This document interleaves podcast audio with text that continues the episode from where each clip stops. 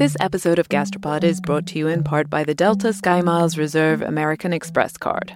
One of the great pleasures in life is traveling, especially when there's great food waiting at your destination. When months of planning, preparation, and exploration all culminate into one perfect bite, there's nothing better. For those who want to taste the world, go with the Delta SkyMiles Reserve American Express card, made for people who are in search of their next food adventure. If you travel, you know.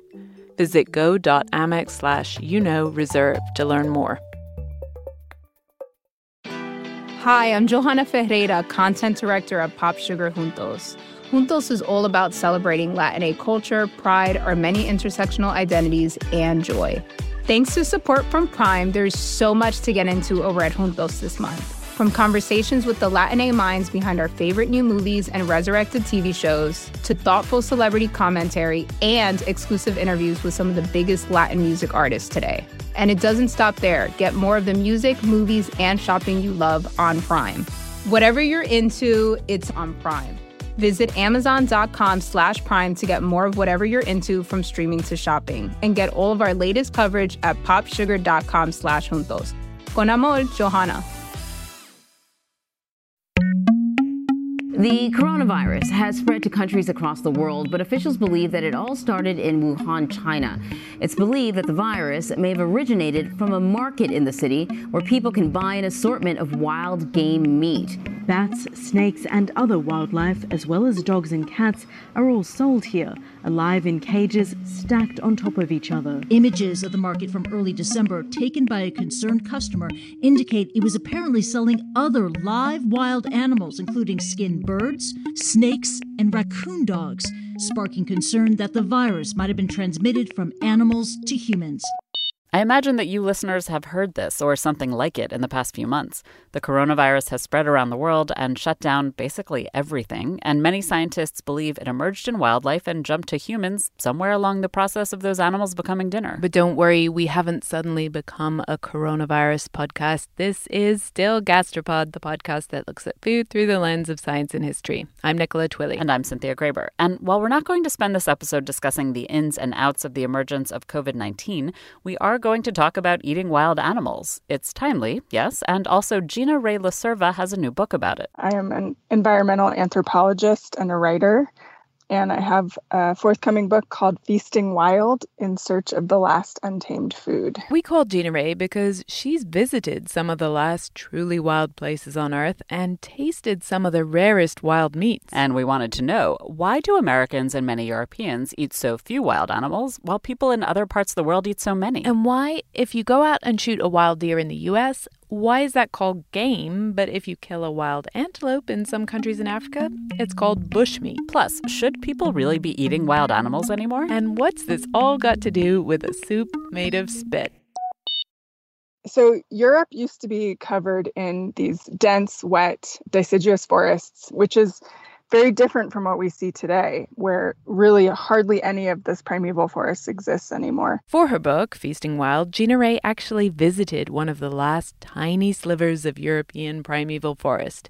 It's in Poland, and it really is just a shadow of its former self. Europe's forests were so vast that actually we think that the root of the word wilderness came from descriptions of these places. The roots of the words wild and wilderness all go back to untamed animals. The forest was a place teeming with animals ungoverned by human hands. Ungoverned, but not untouched. For thousands of years, Europeans would go into the forest to find dinner. They ate all kinds of animals, wild boar, there was venison, there was something called the auroch, which is the precursor to domesticated cattle. There was forest bison, moose. The animals were so abundant here that really there was no form of hunting restriction. It was abundant, but it was also really valued. Killing a huge wild animal and then being able to share it was a sign of how wealthy and powerful you were.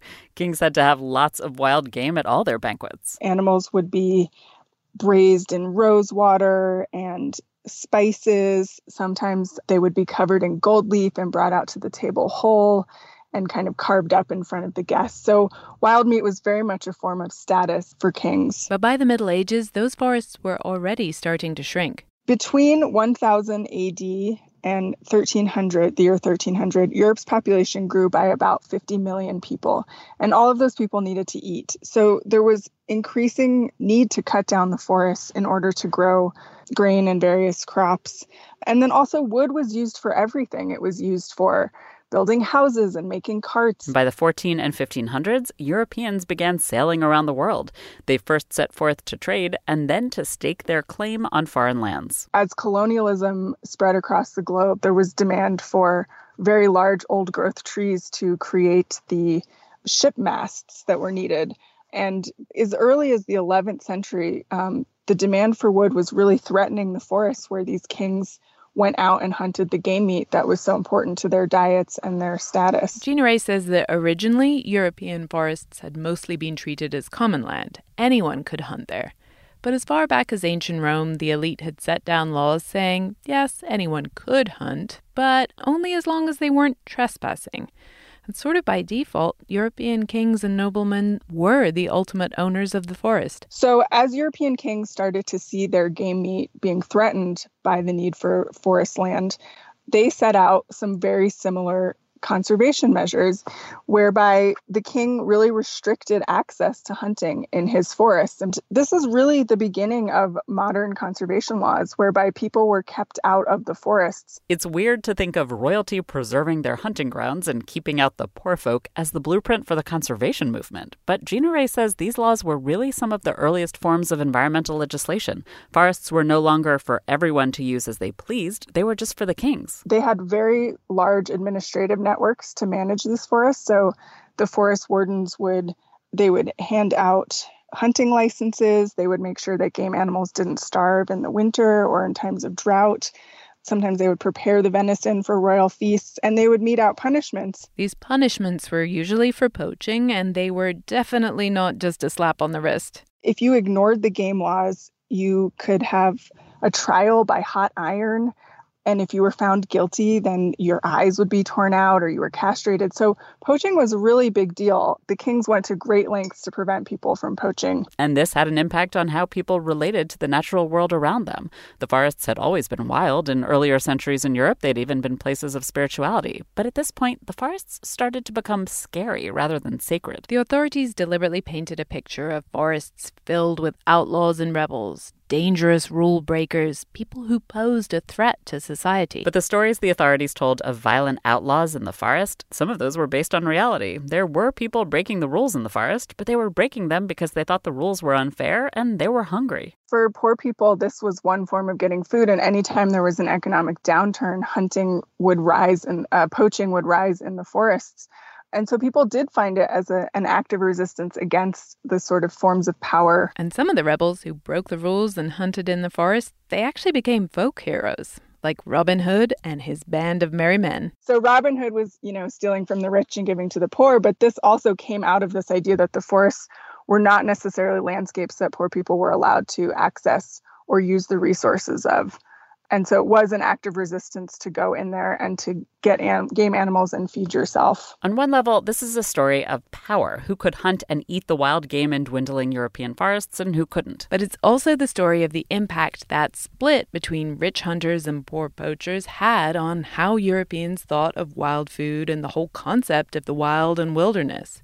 This is a very particular way of thinking of wild meat, as game to be hunted for sport by the elites and otherwise off-limits. And this is a template that the Europeans took with them as they colonized countries around the world. Yeah, so when the first European colonists arrived in the Congo Basin, they sort of carried this cultural baggage of seeing forests as these dark, empty wastelands without people. So even though there were a long history of human habitation and numerous groups living in the Congo Basin forests, the European colonists kind of didn't see them. And there was this real sense of unease. Europeans thought of this landscape as darkest Africa. Take David Livingstone. He was a Scottish missionary and explorer who was obsessed with finding the source of the Nile. He did an exploratory expedition across the Congo wilderness, and he described Congo's forests as suffocating wilderness, and unpeopled wastes that seemed to have an oppressive silence. So in May of 1885, the, quote unquote, international community, which was England, France, Germany, Belgium, and Italy, They recognized King Leopold II of Belgium as having a sovereign claim over much of the Congo. And 5 years later, these same countries created what was effectively the first international conservation law. This law was passed in the early 1900s, and it was called the Convention for the Preservation of Wild Animals, Birds, and Fish in Africa. Local people couldn't hunt or trap or fish in certain areas of the country. The law was modeled after the way European forests had become protected game reserves for rich people, rich white people in particular. But, of course, just like in Europe, the forests in Africa weren't actually pristine, empty wildernesses before. There were plenty of people who depended on them. There were a lot of different groups living in the Congo forest. Some were more nomadic hunter-gatherers. Others were farming communities living within the rainforest. But for all of these groups, wild meat provided a very essential source of food. So there were all kinds of animals being eaten, everything from various kinds of antelope to forest buffalo, wild boar, monkeys, just hundreds of different animals that communities ate in the forest. There were cultural taboos around eating certain species, particularly ones that were long-lived and slow to reproduce, like elephants, which could and did occasionally provide a lot of meat. It was kind of considered a sacred act to kill and eat elephant, similar with eating bonobos, which are a great ape that's very similar to us.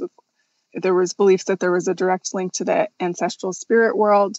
So all of these cultural beliefs had an ecological basis to really help conserve animals that had large complex social groupings or were slow growing and thus vulnerable to overhunting. Still, all kinds of animals were traditionally eaten, and Gina Rae told us they were all usually prepared in a similar way. Because of the heat and the humidity in equatorial rainforests, fresh meat really rots quite quickly. And so after an animal was disemboweled, the hunters would warm smoke the animal for many hours over low fires.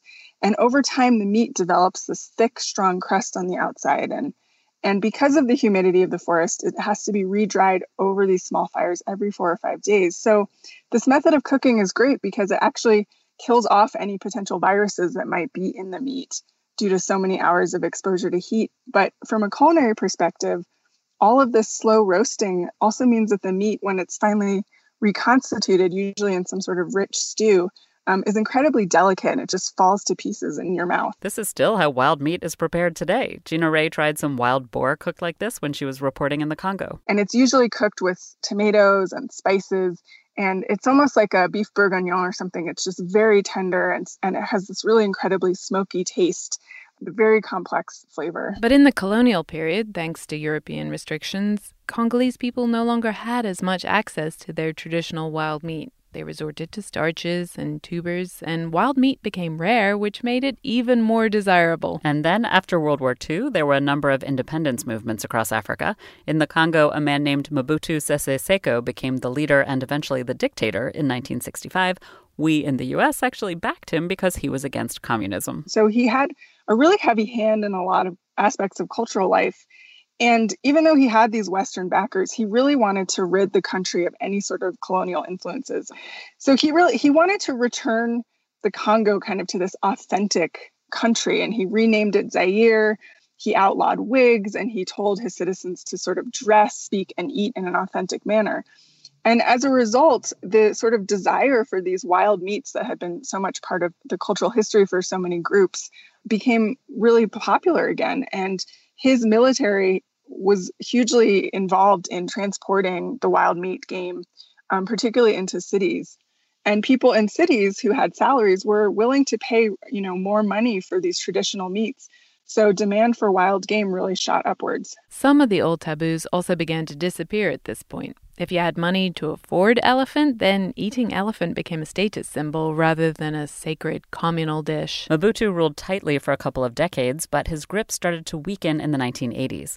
And then by the 90s, civil war broke out. The war left people desperate and starving all across the country. And almost 5.4 million people died. So another 4 million people were displaced from their homes. And what happened during this was that the widespread circulation of weapons in the forest became the norm. So suddenly, these forests where you might have had traditional hunters using 12-gauge shotgun to, go hunting, suddenly there were tons of AK-47s and automatic weapons circulating throughout the forests.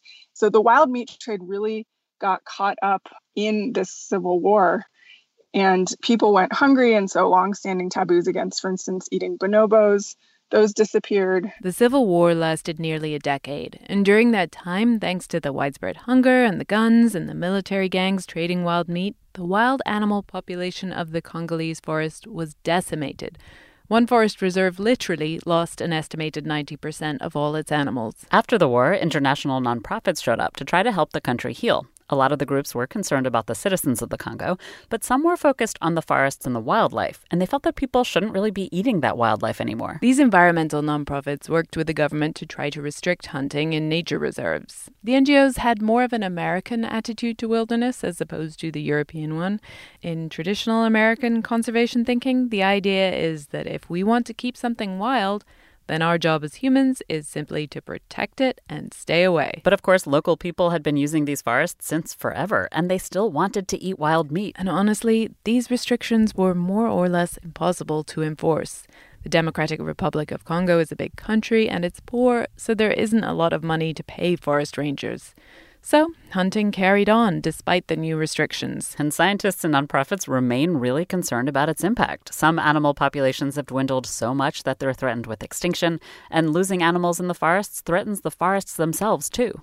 It is increasingly devastating, the forest. So scientists like to talk about the empty forest syndrome, which is basically that we have reduced the number of wild animals in these places to such an extent that the trees are no longer reproducing as they might otherwise, because so many of these animals are important in seed dispersal for these different tree species. This tension is still very much ongoing today because despite the existence of nature reserves and the environmentalist warnings, there's still plenty of wild meat for sale in the DRC and plenty of people buying and eating it.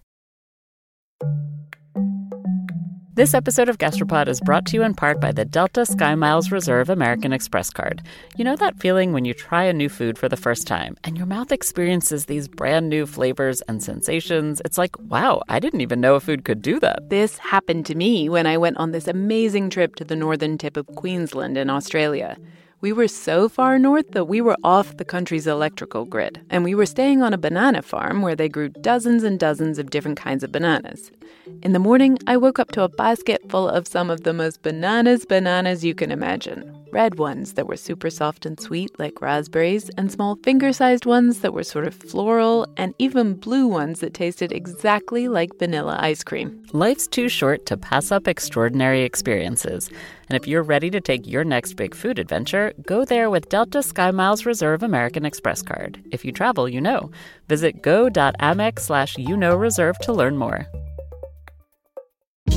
Hey, this is Scott Galloway, author, professor, entrepreneur, and most importantly, host of the Prop G Podcast. We got a special series running on right now called The Future of Work, where I answer all your questions on, surprise, the future of work. Questions including, what are we missing when we work remotely? Or how do we handle work-life balance when a major opportunity comes knocking? From the provocative to the technical, we're offering insights you won't want to miss. So tune in to The Future of Work, a Prop G Pod special sponsored by Canva. You can find it on the Prop G Pod wherever you get your podcasts. The central market in Kinshasa, you can buy basically anything that you're looking for, from makeup to roasted snakes on a stick. There's lots of live animals, turtles tumbling over themselves, buckets of grubs, and then women giving out tastes. And it just feels very friendly in a lot of ways. I watched one woman who was pregnant. She was negotiating with the wild game vendor, and she said, I can't really afford this. And the woman said, I'll give you a special price for the baby because the baby needs it. Gina Rae told us that most of the people who are shopping at these markets, their parents and their grandparents ate wild game meat. It's part of their culinary tradition. They think it's tastier and they think it's healthier. So just like we might prefer organic meat or grass-fed beef, people would tell me that the wild game meat is better for you because it comes from the forest and it drinks pure water and it eats pure foods. You know, another thing is that for a lot of people in Congo, white meat, domesticated meat, isn't really considered meat. You know, something like chicken or pork is sort of, it doesn't have that same earthy quality. Game meat has so many different animals that you can eat. There's so many different flavors associated with that. So eating something like chicken every night doesn't really satisfy that same need. Chicken actually doesn't make a lot of sense in the DRC for a bunch of reasons, one of which has to do with refrigeration, my undying love and endless obsession. There's a few things going on here. One is that the cold chain, so the chain of refrigerated trucks and things like that, is not very good in the Democratic Republic of Congo. So for a long time, people were getting sick from eating kind of grocery store chicken. Because the fresh meat was spoiling in transit. Again, going back to why wild game meat is actually seen as healthier is that smoking process preserves it in a way that in a place where you have rolling blackouts, you're not necessarily going to make sure that that cold chain food is healthier without illness associated with it. There's also the question of how to feed chickens. The Congo just doesn't have the vast fields of soybeans that carpet the Midwest and supply American industrial-scale chicken farms. And in any case, not all wild game is off limits. In theory, all game that comes from protected parks is illegal, and so probably any elephant meat at the market would have been illegally killed. But for a lot of animals, like snakes and antelope and wild boar, there are legal hunting seasons and gun permits, just like in the U.S. In theory, a fair amount of it is actually quite legal for people to go to the market and eat game. And many of the customers that I talked to said if this was illegal, we would stop doing it. In the markets of Kinshasa, there is some illegal wild meat. Elephant, chimpanzee, sometimes even tiger. But there's also lots of monkey and antelope and alligator and pangolin meat, which is often perfectly legal. And it's eaten by rich and poor alike. You can go to Kinshasa's Grand Hotel, and there you have antelope steaks, you have porcupine.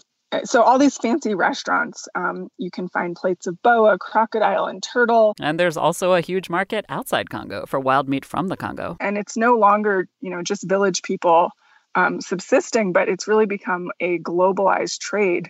It's estimated that nearly 270 tons of wild meat is smuggled into Europe every year, basically in people's suitcases. The wildlife trade is the third largest black market trade in the world after guns and drugs. So it's this incredibly large thing. Gina Rae says that wild animal ranching is actually being put forward as a solution in the Congo, a way to help meet this huge demand for wild meat while preserving the last remaining wild populations in the forest. So they're trying to sort of semi-domesticate some of these wild animals, particularly ones like porcupine or forest rodents that grow really quickly and are easier to sort of ranch domestically. The economics are very difficult because a game farmer still has to wait for these animals to mature, whereas a hunter can just go into the forest and find one for free. So the economics are difficult. Also, these animals, because they're wild, they don't put on fat in the same way. They don't convert feed to protein as efficiently as domesticated animals do. So ranching is tough, but banning wild animal meat doesn't seem to be a solution. People all over the world want to eat meat, particularly the meat that their ancestors ate. It's really a conundrum. It's easy to sympathize with the conservationist point of view. These animals and their habitat are so threatened.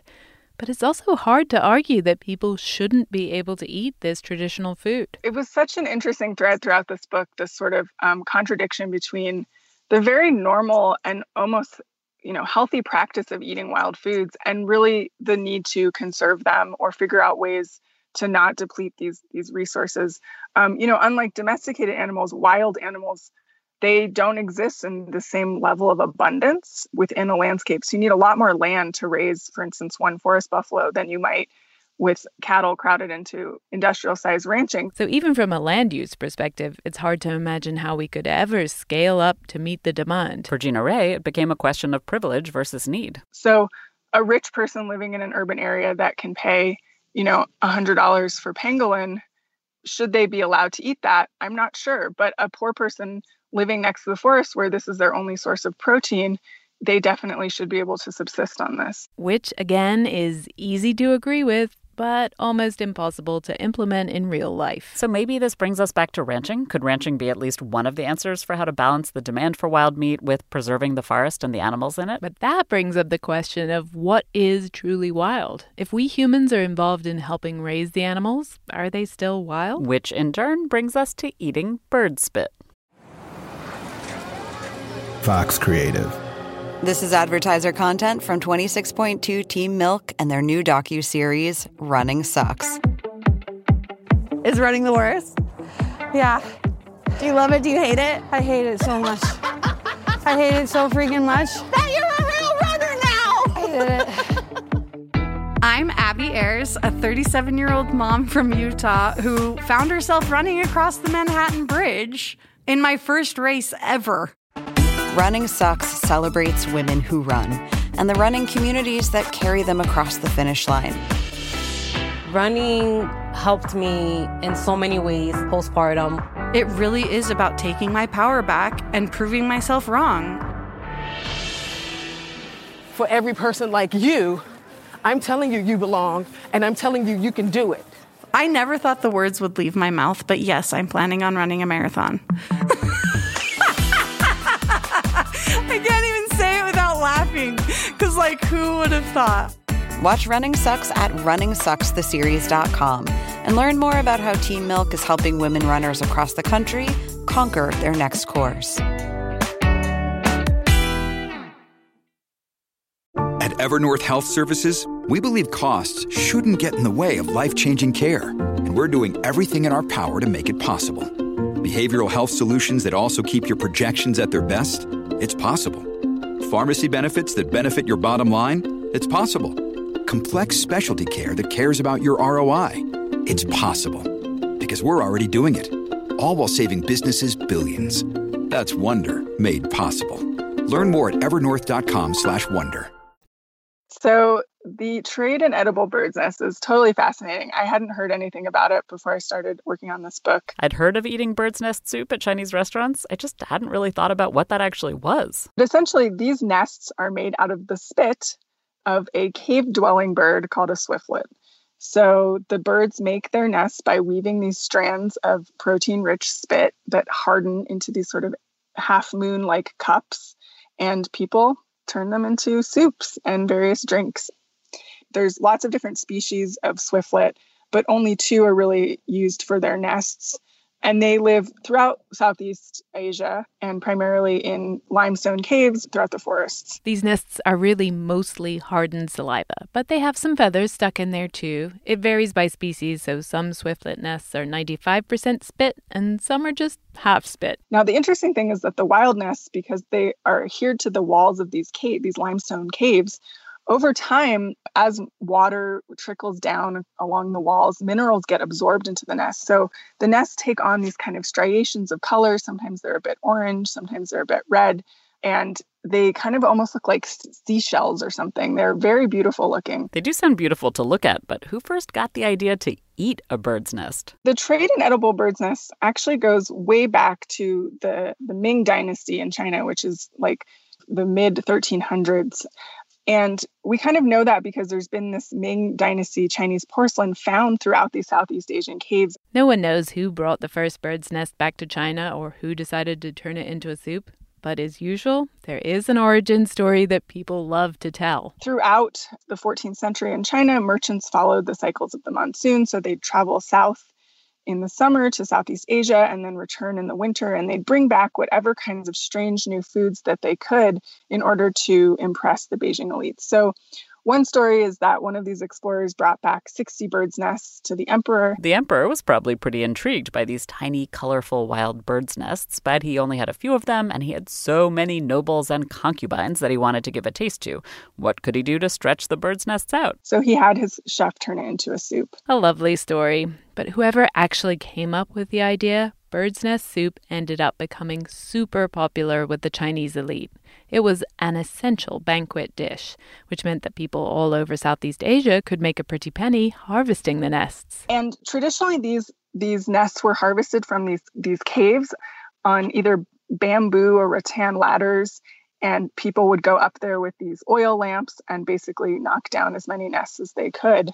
And it's still, some of the caves are still harvested in a very similar method. I mean, they've gone from bamboo ladders to metal ladders, but it's still an incredibly dangerous job watching these men hundreds of feet up in the air with little guideline ropes to keep them from falling. Over the centuries, the men on ladders sold lots and lots of bird's nests, and the soup became more and more popular in China. And then in the early to mid-1900s, something strange started to happen. What's really interesting is there's been this slow shift where the birds have actually started to domesticate themselves. The birds apparently really were the ones that kind of started the whole thing. In the 1880s, on the island of Java in Indonesia, some of these white nest swiftlets started nesting in people's homes, just of their own volition. It you know, one was out for a flying one day from the cave and maybe saw an overhang and it looked nice, and they decided to start nesting there. So in the 1930s, there was an economic slump throughout Southeast Asia, and there was a lot of these abandoned shop houses. And this provided really excellent habitat for the birds. Then after World War II, people began to sort of realize that these nests were valuable. They would darken their houses to encourage the birds to come. They'd make them more like caves, sort of adding different horizontal struts to the ceiling to create more areas for the birds to nest. And people noticed something else interesting. Swiftlets returned to where they were born. So if a baby swiftlet was born in a house, then the swiftlet would come back to that house to nest once it was an adult. So the population of these semi-domesticated swiftlets started to grow. But the swiftlet ranching industry was still pretty tiny until China's economy took off in the 1990s, and the new Chinese middle class suddenly had the money as well as the desire to eat like the elites. And at the same time, the wild nest population, the wild swiftlet birds, was becoming really decimated. I did my research on the island of Borneo, and 95% of the wild cave swiftlets disappeared. The population just completely crashed. So swiftlet ranching really became the way to go. There are now more than 10,000 of these birdhouses just in Malaysia, and there are special swiftlet house architects and consultants. It's a whole industry. I like to think of it sort of like we do with bees. The bees aren't necessarily domesticated. They're free to come and go, but we've kind of provided the housing for them. So it's really similar with the birds. And these buildings have caused a lot of conflict, actually, because they can smell really bad. They often have these loudspeakers that play these recorded swiftlet recordings.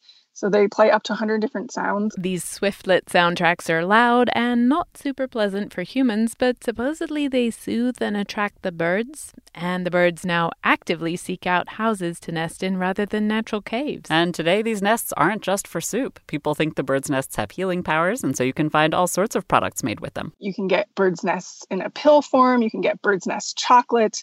There's instant coffee with birds' nests. There's face creams, pre-bottled drinks.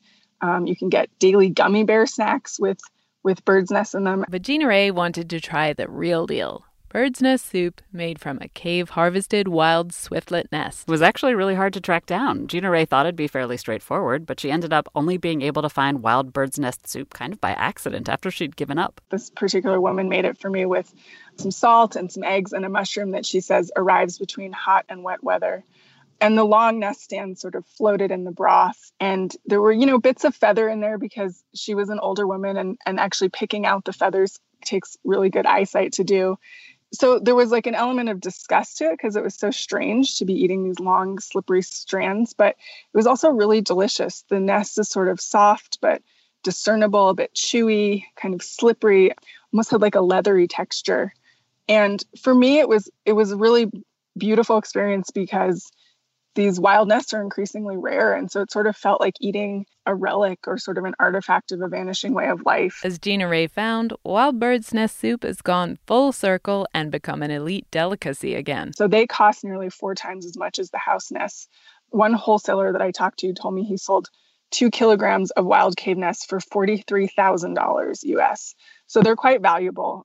And some people say it's partially because they absorb those minerals from the cave wall, that they've got this more kind of irregular shape and nutrients to them, whereas the house nests are very, just like any sort of industrial farming, everything is much more standardized. They're very white and pure looking. So a lot of people prefer the wild bird's nests, but those nests have been disappearing. And even the caves themselves have been vanishing because people are quarrying the limestone to turn into concrete to build the rapidly expanding cities.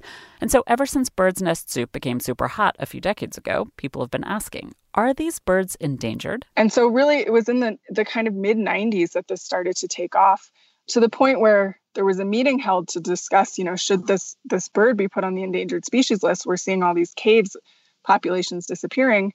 And all of these house farmers came forward and said, no, this is not an endangered bird. Look, we have a house full of these white nest swiftlets right here. It's confusing. Gina Rae says that in Malaysia, the messaging is especially mixed. The country has environmental laws that protect swiftlets and say it's illegal to handle them. But the agricultural department actively promotes swiftlet ranching. The Malaysian Wildlife Department is really unclear if this bird is protected or not, partially because of this sort of murkiness between the wild birds and the semi-domesticated house birds. And meanwhile, people do keep eating wild birds' nests. They're not well protected, and so, of course, there's a black market for them. Intriguingly, it increasingly seems from genetic research that the wild cave swiftlets and the house swiftlets are becoming two distinct species. And so conservationists are now arguing in favor of protecting and not eating the wild nests and only eating these less wild, semi-domesticated ones. And this brings us back to the question we asked Gina Rae after we talked about the Congo. Should we be eating these wild foods? Yeah, you know, I really didn't want this book to be depressing. And it's sort of hard to write about the environment, environmental conservation, without feeling a bit depressed, because the scale at which humans are transforming the natural world and the rate that we're doing that is just so incredible and destructive. So I think it's really hard, because I think eating wild food is sort of like our birthright as humans. I mean, we evolved as part of this much larger ecosystem, and we ate and we hunted and we gathered, and that in itself impacted ecosystems and led to evolution of other creatures. But back when we evolved, there were many billions fewer of us, and those wild species we used to hunt, they haven't had the same kind of population explosion as humans. In fact, it's the opposite. There are a lot fewer of many of the wild animals we like to eat. In part, it's because we like to eat them and we've eaten too many of them, but it's also because we've destroyed their habitat. I like to say that humans' impact isn't necessarily a matter of kind, it's a matter of scale. So when, you know, in the 1950s, there was basically half as many humans in the world, and eating wild food was not necessarily as problematic as it is now, where there's just so many more people and so many more people with that desire to consume something that we can't create ourselves. The problem is, like we said before, when populations of wild animals get too low, whether it's because we've eaten too many of them or because we've destroyed their habitat, when that happens, it has a knock-on effect on the entire ecosystem. The health of the entire forest depends on these animals being there to play their various roles. And sometimes we've messed with the ecosystem so much and we've killed off so many predators that we actually have to play the role of the predators. Like here in the U.S., if we didn't hunt deer, their population numbers would explode because their predators are mostly gone. Venison is delicious, and the deer population is healthier for being cold, as is the landscape. So that's an example of when it can make environmental sense to eat wild meat. But as we've put more pressure on the forests and on these animals, there's another health issue that's come up. And of course, it's animal diseases that hop to humans. Something like corona, we think, originated in a bat. We don't know. And then there was some sort of intermediate animal. I think the current thinking is it might be a pangolin, but we also don't really know. A lot of people talk about this idea of disease spillover as a reason not to eat wild animals, that hunting and butchering wild animals are moments when a virus could jump from its wild host to humans and maybe cause a pandemic. That is thought to be just what happened in the Congo. Scientists think that Ebola originated in bats and then jumped to other mammals. Scientists think at least monkeys and chimps and gorillas. And then somehow Ebola jumped to the humans who are hunting those animals for food because it's transmitted through bodily fluids. So that is an example of a disease jumping from a wild animal population to humans because of our appetite for wild meat. It is a risk. But experts say that actually the bigger risk is just our expanding footprint as a species. Because as we cut down more and more forests and move into areas where we didn't live before, we're having more and more interactions with wild animals. And that sheer rise in interactions contributes to the risk of disease. There's actually a lot of reasons why we might be seeing more of these zoonotic outbreaks. And they have less to do with eating wild animals and more to do with things like deforestation. So we really have to understand these larger changes in the world in terms of deforestation, climate change, urbanization, that are actually really increasing the rate of these zoonotic diseases. Even one of the solutions we mentioned earlier, ranching wild animals to help meet the demand for their meat, that can also be risky in terms of disease transmission. Semi-wild civet cats and porcupines all crammed together under stressful conditions in closer contact with humans. That's the perfect setup for a disease spillover. But so are our own mega ranches of domesticated animals, cows or chickens or pigs. In the U.S., we found a huge spate of antibiotic-resistant UTIs that actually come from eating farmed animals that are given a lot of antibiotics. So the animals themselves have this antibiotic resistant bacteria, and then we consume it, and then it's in our own bodies, and we can get UTIs from that. Antibiotic-resistant urinary tract infections, or UTIs, are one major health problem caused by our current system of livestock farming. But the rise of antibiotic-resistant bacteria from intensive animal farming threatens health in general. In 2016, the United Nations called antibiotic-resistant bacteria the greatest and most urgent global health risk. Already today, something on the order of 750,000 people die each year as a direct result of these drug-resistant infections. And that number is predicted to rise to 10 million by 2050. This example, that we're perhaps at greater long-term risk from antibiotic-resistant bacteria than from animal diseases from Asia and Africa, it points to a fair amount of bias in how we even talk about wild animals and diseases. Those European and American models for how to think about the wild and eating wild animals, what happens is they get projected onto other cultures.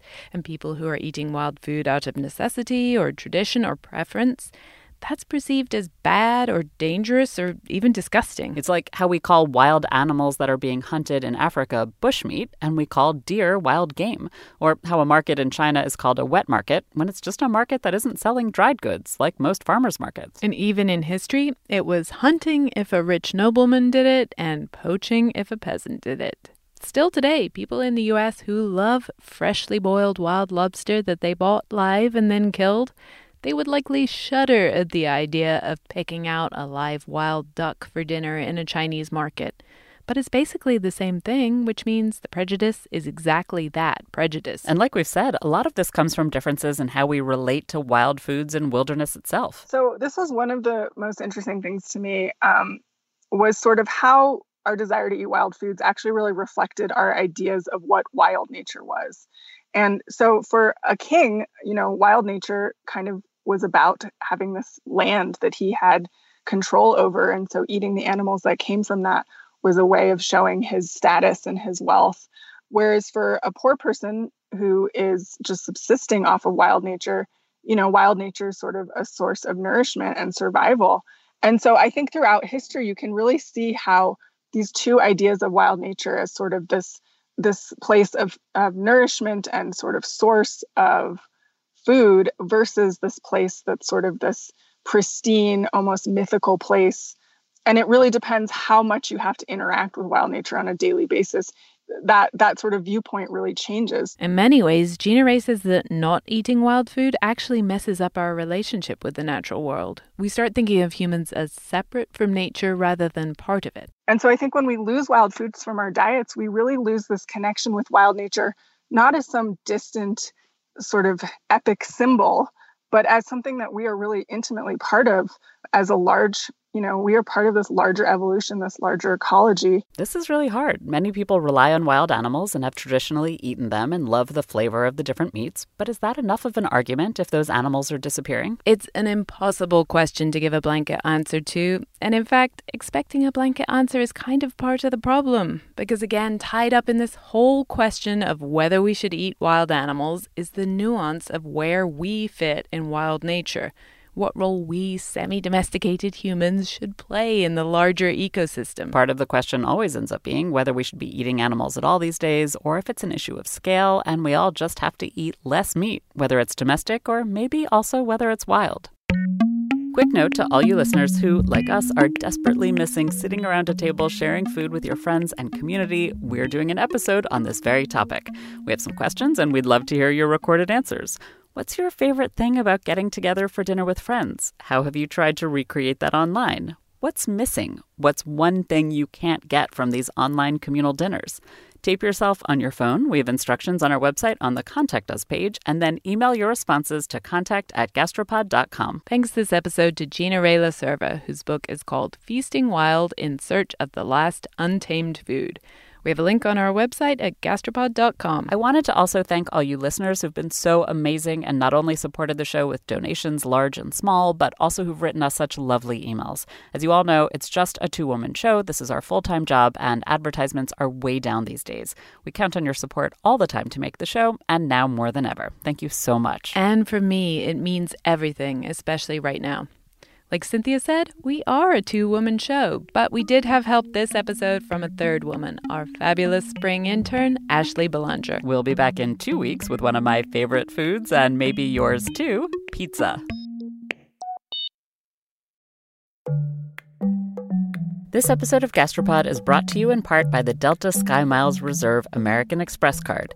You, dear listener, already know about the transformative power of food. You're probably thinking about food right now, aren't you? Look, we get it. Sometimes a craving is more than a craving. It's a calling that you have to indulge, even if it takes you thousands of miles to get there. For those who want to taste the world, go with the Delta SkyMiles Reserve American Express card, made for people who are in search of their next food adventure. If you travel, you know. Visit go.amex/reserve to learn more. Why do you run? Why does anyone? I always thought that runners loved running, and that's not the case. Most runners hate running, but they choose to do it. In the new docuseries Running Sucks, brought to you by Team Milk, Abby Ayers learns why women runners everywhere are driven to go the distance. It really is about taking my power back and proving myself wrong. Team Milk is about fueling women's performance and helping them along their marathon journeys. You can sign up now for the inaugural Every Woman's Marathon, taking place in Savannah, Georgia on November 16th, 2024. Learn more and register at everywomansmarathon.com.